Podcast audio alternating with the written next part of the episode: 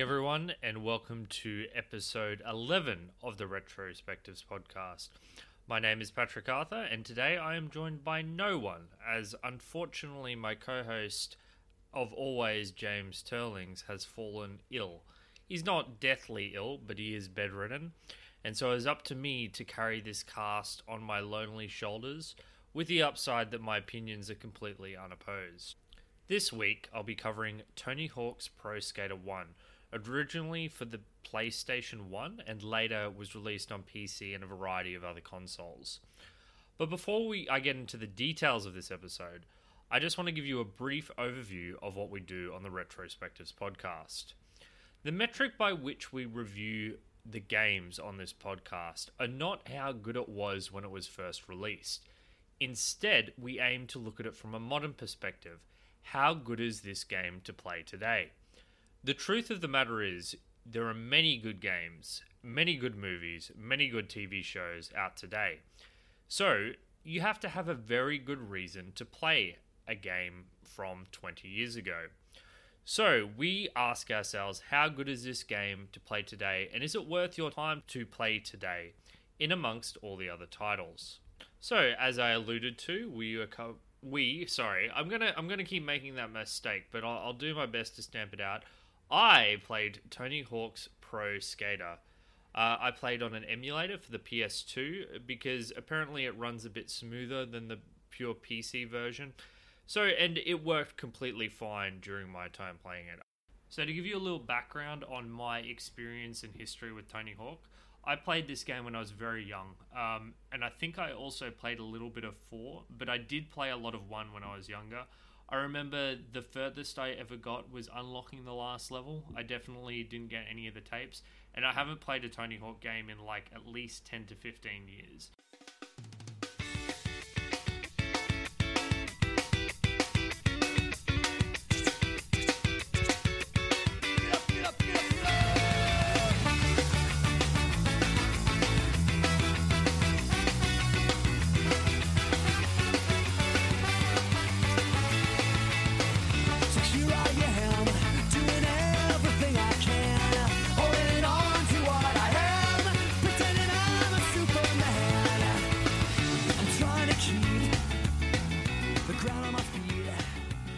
Stark contrast to the previous game we covered on the cast, Mega Man Battle Network 3, Tony Hawk is a game of simplicity. It is not a game that defies explanation, and I can in fact do it in one simple short sentence. In Tony Hawk's, you are a guy on a skateboard and you do skateboarding things. There is, of course, slightly more to it, but the bulk of the gameplay and the moment to moment gameplay is riding around on a skateboard, jumping over objects, and pulling off various skateboard tricks, such as doing grabs, kicks, and flips, and uh, grinds on uh, rails and edges of platforms. The single player campaign of Tony Hawk's involves you making your way through a variety of levels, collecting VCR tapes, which, uh, if nothing else, should give you an idea of the age of this game, by completing objectives. And uh, of the nine levels in the game, six of them are based on this formula, and it is very formulaic. On each mission, you have to, well, you have these five objectives. One of them is to collect the letters from the word skate, which are scattered around the park. One of the objectives will be to destroy on destroy or grind on five objects which suit the level's theme you need to get one of the secret tapes on each level. They're either in a hidden location or they're in a location that's high up in the sky that requires you to do some sort of aerial trick to reach them. And the other two are just points related. You just need to score a lot of points by doing a lot of tricks. That's it. Each of those six non competition levels, that's the entire formula they follow. Those are the only challenges for you to do. And once you've accomplished them, there's nothing really more to do in terms of uh, doing better, unless you just want to score more points. The three competition levels are slightly different. You need to score a lot of points in a se- series of heats, with only the best two of three heats counting. And that is the entirety of Tony Hawk's single player campaign.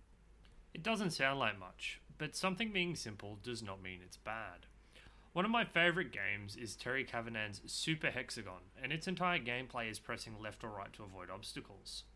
The key thing for me when identifying whether a simple game is a good one or not is to look at the feel of it and the moment to moment gameplay that's presented to you. Feel is a very stupid term in some ways, but I can't really think of a better way of expressing it. Quake and Castlevania are examples of games with fantastic feeling gameplay. They both feel incredibly responsive, and it's very intuitive to control your character. Whereas I'd point at something like Mass Effect as a experience that controls very poorly. You're constantly crawling through menus, and the combat is terrible, and I hate it. Although the third entry in the series does improve on it quite a bit. But it is my pleasure to say that Tony Hawk's Pro Skater feels fantastic. The very moment you load up the first mission and start skating down that first ramp, gaining speed, you immediately know what the game is about. You hold a button to go fast that also lets you get big air if you time jumps correctly. You hold a directional key and either square or circle to do various tricks. And you press triangle to grind. It's almost as if the controller was designed with Tony Hawk's in mind. You can immediately start experimenting, gaining speed all the time, and if you do stack it, well, five seconds later, you do it all again. But uh, let's take a step back for a moment. For me, understanding the gameplay of Tony Hawk's is that it's roughly divided into two. The first half is exploration, with the other half being the trick system. But for now, I want to dive into the exploration phase of playing a map. You're basically exploring the playgrounds of Tony Hawk's. You have the skate letters, five themed objects to destroy, and a hidden tape to find. In this phase, oh, this is what I did at the beginning of each and every uh, new level unlock. I wasn't trying to score ridiculously big, although I did do some incidental scoring here or there just because it was fun to do. I like this part of the game a lot the playgrounds are very fun to explore. There are poor safety conscious ramps and rails all over the place, and getting the letters or the secret tapes involves you abusing the environment. And some of them, keyword being some, can be quite challenging. All of the levels except the very first one are large enough that there's no way to fully understand the layout on the first time you skate around. So you slowly have to build a mental layout of the map over the course of a few tries. Once you do finally have a decent grip, you then try to nail getting all the objects and the secret tape. But this can definitely take a few times if you miss it or stack it. Uh, and stacking it certainly happens the more deeper you get into the game. The problem is, of course, that you only have three exploration related things to do get the letters, do the five things, and get the secret tape. And once you have done that, the value of exploration drops dramatically. Now, that doesn't mean it's entirely disappeared. There's still value in exploring to find high value trick locations called transfers. When you move from one area to another, there are unique bonuses on each map for those transfers. But essentially, the exploration is done and thrown out the window within half an hour. Now, there are certain maps where it takes you a lot longer, uh, the secret tape on a map called Downhill Jam left me doing it, I don't know, close to 100 times to try and get that secret tape. It didn't help that when I was doing it, my character's speed stat was a little too slow. But on the whole, do, accomplishing these objectives is too easy. There's no bonus objectives. I want more to do in terms of exploration. I want secret areas. I want special challenges they were too easy, but more importantly, there just weren't enough of them. And I understand that that when this game was released, it was the first Tony Hawk's, so they didn't want to they weren't going to jam in 20 challenges on every single map. But they could have. The maps are large enough to support a variety of challenges. And the fact that they don't is frustrating as a player. It makes me want to check out the later games in the series where I imagine they must expand on this dramatically. But for this first game, the exploration phase was way too short. It was good, but there wasn't enough of it, which is a, uh, a fitting tribute to Tony Hawk's, I think. But I want to emphasize that what is there is good. So let's delve a little bit into why it works. I've already gone over how the game feels fundamentally great to play, but now I want to turn to something a little more mechanical, and that's the timer. It is rare for exploration games to put you under the gun. The walking simulators of the world tend tend to want you to take your time and relax. But there are huge benefits to putting a timer on something like this. I've been playing through this game uh, that was just newly released called Outer Wilds. It's fantastic, by the way. You should go get it. And uh, it employs a similar sort of gimmick. Uh, you have 20 minutes per life to explore as much as you can. So, with both of these games, uh, each chunk of time you have will give you an incomplete picture, just a slice of the grander pie in the sky. You don't know what each area of the map holds. So it's a tremendous joy when you do discover something after circling around the map trying to put it all together. My favorite light bulb moment in the map named Streets was figuring out how to get the secret tape, which was seemingly impossibly suspended over a pagoda. I did notice that there was a big ramp and platforms on the buildings around it, but I had no idea how to get it. Anyway, after circling around the map God knows how many times, I noticed that the uh, water fountain art exhibit thing looked a little bit like a ramp, so I jumped on it. And that uh, water fountain took me straight to the upper levels of the buildings, and I was able to eventually circle around, fly off the ramp, and get the secret tape. So, why then was it important that it was on a timer? It's because I didn't have the leisure to experiment as much as I wanted. I was trying to achieve goals here, and every fruitless attempt to find a tape meant lost time to score points. It was a matter of opportunity cost, not something handed out freely. It was intense and difficult, and therefore rewarding.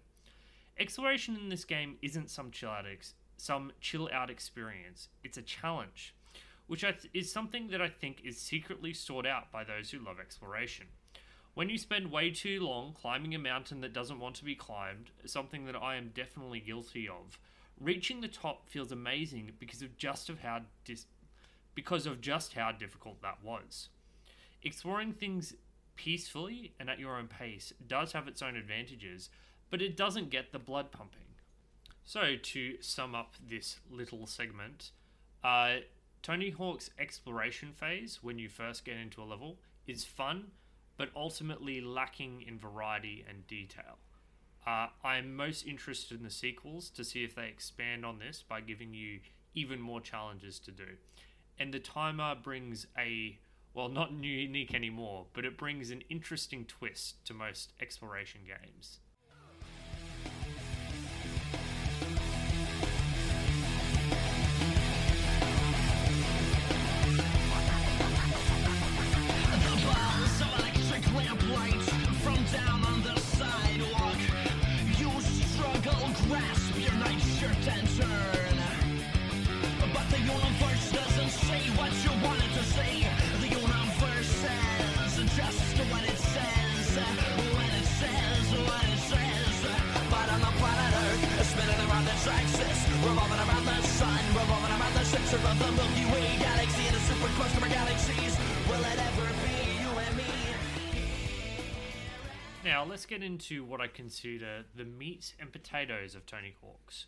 the trick system. I'm going to be simplifying it here, but the gist of the trick system is that it's all about variety. Each trick you do scores you points, you combine tricks to get multipliers, and each and every time you perform the same trick, you get reduced value from it. The way the multipliers works is too complicated for me to get into now, but I'll just say that grinding gives you massive multipliers on your tricks. This is the other half of the game, and it's what you do after you get your exploration goals down pat, and in the three competition levels. Of course, you can do these objectives in any order you choose, but it makes more sense to figure out the scoring ground first and then do the scoring afterwards. It's a very simple system, once again, but it's brilliant you need to keep track of what stunts you've already pulled and do your best not to repeat any in order to maximize your score. You need to be using your full arsenal of tricks over the course of the two minutes. This isn't Devil May Cry, where your style meter is on a timer. Every single time you repeat a trick, your score degrades. Speed is of the essence here, and a messed up trick represents lost time and therefore lost score. If you never stack it, you'll never lose speed, and you get to do it as much as possible in the time available to you. The game also has a special system to push speed even further. Successful tricks will give you speed bonuses up to a certain limit when your special bar becomes full. When that happens, you gain access to super high scoring unique tricks available to each skater, like Tony Hawk has a 900, and other skaters have other special kick tricks, for example. Each skater has three to four specials. The effect of all this is that you go faster and faster and faster. The pressure is constantly piling on, and you're constantly encouraged to push the boundaries to score as many points as you can on any given trick. So, the game has an awesome amount of variety. It feels great. What's not to love? So, the thing about the variety is that it only applies to the tricks. The truth is, when you start trying to get these big scores, at least this was a strategy I used, it made a lot more sense for me to pick a certain area, usually one with half pipe ramps to gain a lot of speed, and use those over and over again to score a lot of points because the combination of grabs plus grinds gives seems to give you a lot more points than any of the kick tricks. What this means is that while there was a lot of variety in the tricks that I was performing, there had to be, or my points wouldn't be very high. There wasn't a great variety in the areas I was scoring tricks. And while I definitely used, did different things in different places when I was first exploring the map, when it came down to business and time to hit those 50,000 points, I just picked an area and I did tricks there repeatedly. Now, it's entirely possible that this isn't the most efficient way of doing it. I'm not a Tony Hawk pro by any means, but I found that the momentum based nature of the system meant that if I tried to just go with the flow, I would often end up where I didn't want to be. Uh, when you're going that fast and grinding on rails and all that other stuff, you'll of- often end up in these dead corners where the opportunities to score aren't as easily apparent. If you find a nice half pipe, however, you can just score and score and score, and provided you do not stack it at any point, you can reach the point totals. There is one big exception to this, and it concerns my favorite two levels in the game uh, Mall and, in particular, Downtown Jam. Both of these maps' gimmick is that you're going downhill and there is a finish line. When you reach the finish line, the uh, the map just ends. I believe in the remakes of this, it sends you back to the start, which makes a lot more sense. But uh, for the purpose of uh, this first game, the map just ends. So you don't really want to cross that finish line for any reason. But the way, because the courses have this downhill feel to them, you have a very natural progression of areas to score tricks through. Uh, you get the most air when you're going downhill. So what you do is you go from area to area to area, scoring your tricks in each of the different areas. So by the end of Townhill Downhill Jam, for example, I'd scored tricks in 10 to 15 different locations. Uh, other maps, it's that's just not available to you. I think Mall is similar, but it's not quite as good. You get a lot more air, and the grinds are a lot more fun on Downhill Jam. But to me, those are the best maps because they encourage scoring in a variety of areas as well as using a variety of tricks, unlike the more street and school orientated levels. But what comes next after you have scored all of your points? And the answer is, for me at least, not much. Similar to how F Zero GX, the main goal is to get better and better at racing, with Tony Hawk's, your goal is to get better and better at scoring, better at looping tricks, better at landing tricks, etc., etc. And for me, there wasn't enough of an appeal to continue just getting slightly better, to continue to put hours and hours of my life into this game once I'd collected all the 30 tapes the game feels great, but I need a better hook than that to get me interested. I remember when I was younger, playing multiplayer was a great joy to me because then you're competing against another human being and you can compete off one another and improve. There are some cool multiplayer scoring systems as well, like horse or graffiti. But for the sake of me playing it today, once I had collected the tapes, I was done with this game. So the scoring system is good. Uh, the basic gameplay is good. The meat and potatoes is all solid.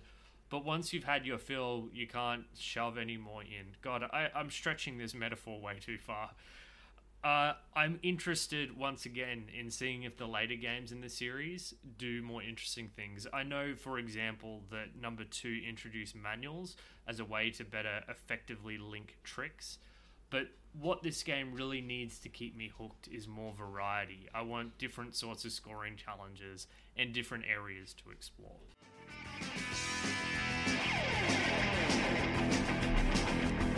Tonight, tonight, we got the truck. We're going downtown, gonna beat up the to drive, I'll bring the beer. It's a late, late no one to fear.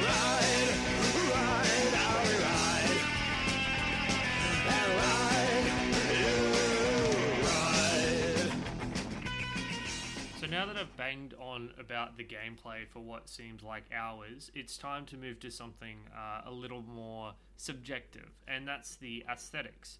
Tony Hawk's graphics are ass. They're, this is not a pretty looking game, and it hasn't aged really well. It's mainly uh, browns and greys, and on in some way, it's somewhat acceptable. You're a skater. Uh, you're you know not going to be in these super ridiculous environments. You're in cityscapes and streets and everything, but uh, it's not super aesthetically pleasing. And Tony Hawk's unfortunately belongs to the era of 3D, which has not aged level very well. There's a lot of boxiness to everything, and it even affects the gameplay in some ways. There are some really awkward jumps and transitions you need to do, and I feel that they look ugly and they feel ugly because of how the world is textured and how it all fits together. It isn't in most cases an impediment to gameplay, but the chunkiness of it does probably remove some of the potential intricacies that are possible in later titles. And yeah, the, for for all of my criticisms, the game isn't unplayable because of how it looks. It's just it's a noticeable ugly game. Its ugliness in being a street skater thing uh, fits its grunge aesthetic somewhat, so it gets some ground in that way. But yeah, don't play this game looking for a pretty experience. Now, the music. The music is a, a soundtrack that I listened to many, many, many times when I was younger. And I think that the standout track is, of course, Superman. Uh, the the timer actually comes into affecting this as well as the gameplay because you only ever hear the first two minutes of each track. Uh, the music on re-listening to the soundtrack is variable. Some of the uh, I guess, more metal, grungier ones with less clear vocals and noise, I found a little just wall of noisy and not super appealing.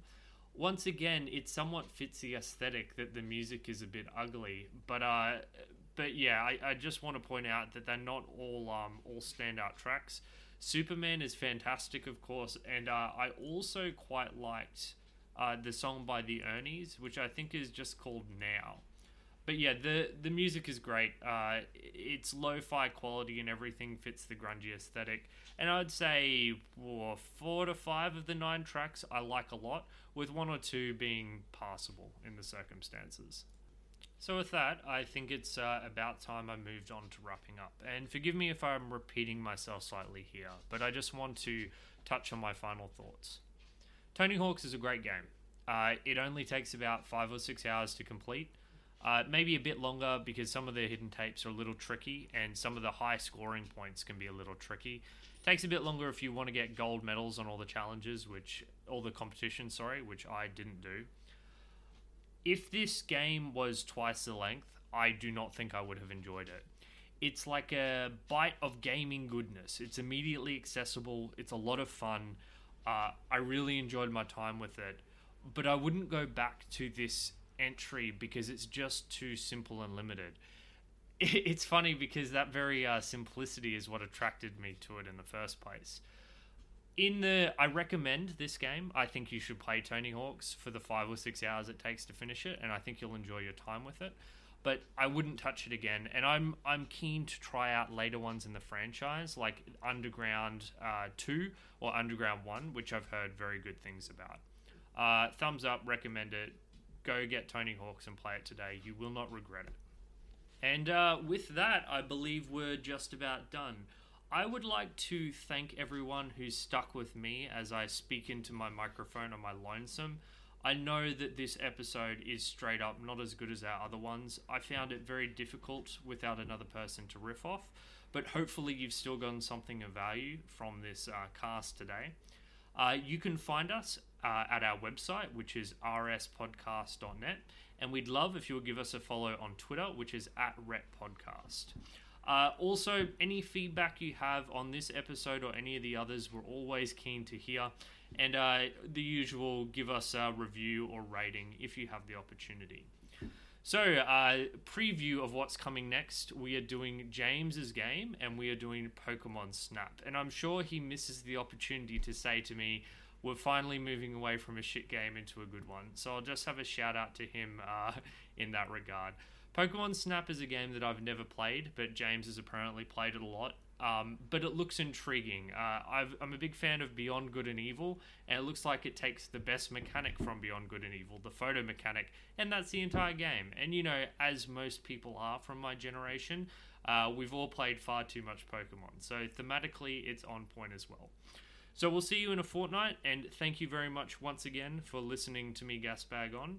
My name is Patrick Arthur, and you will be joined by myself and James Turling in two weeks' time, hopefully. I hope he is feeling better. Thank you for listening. We'll see you then.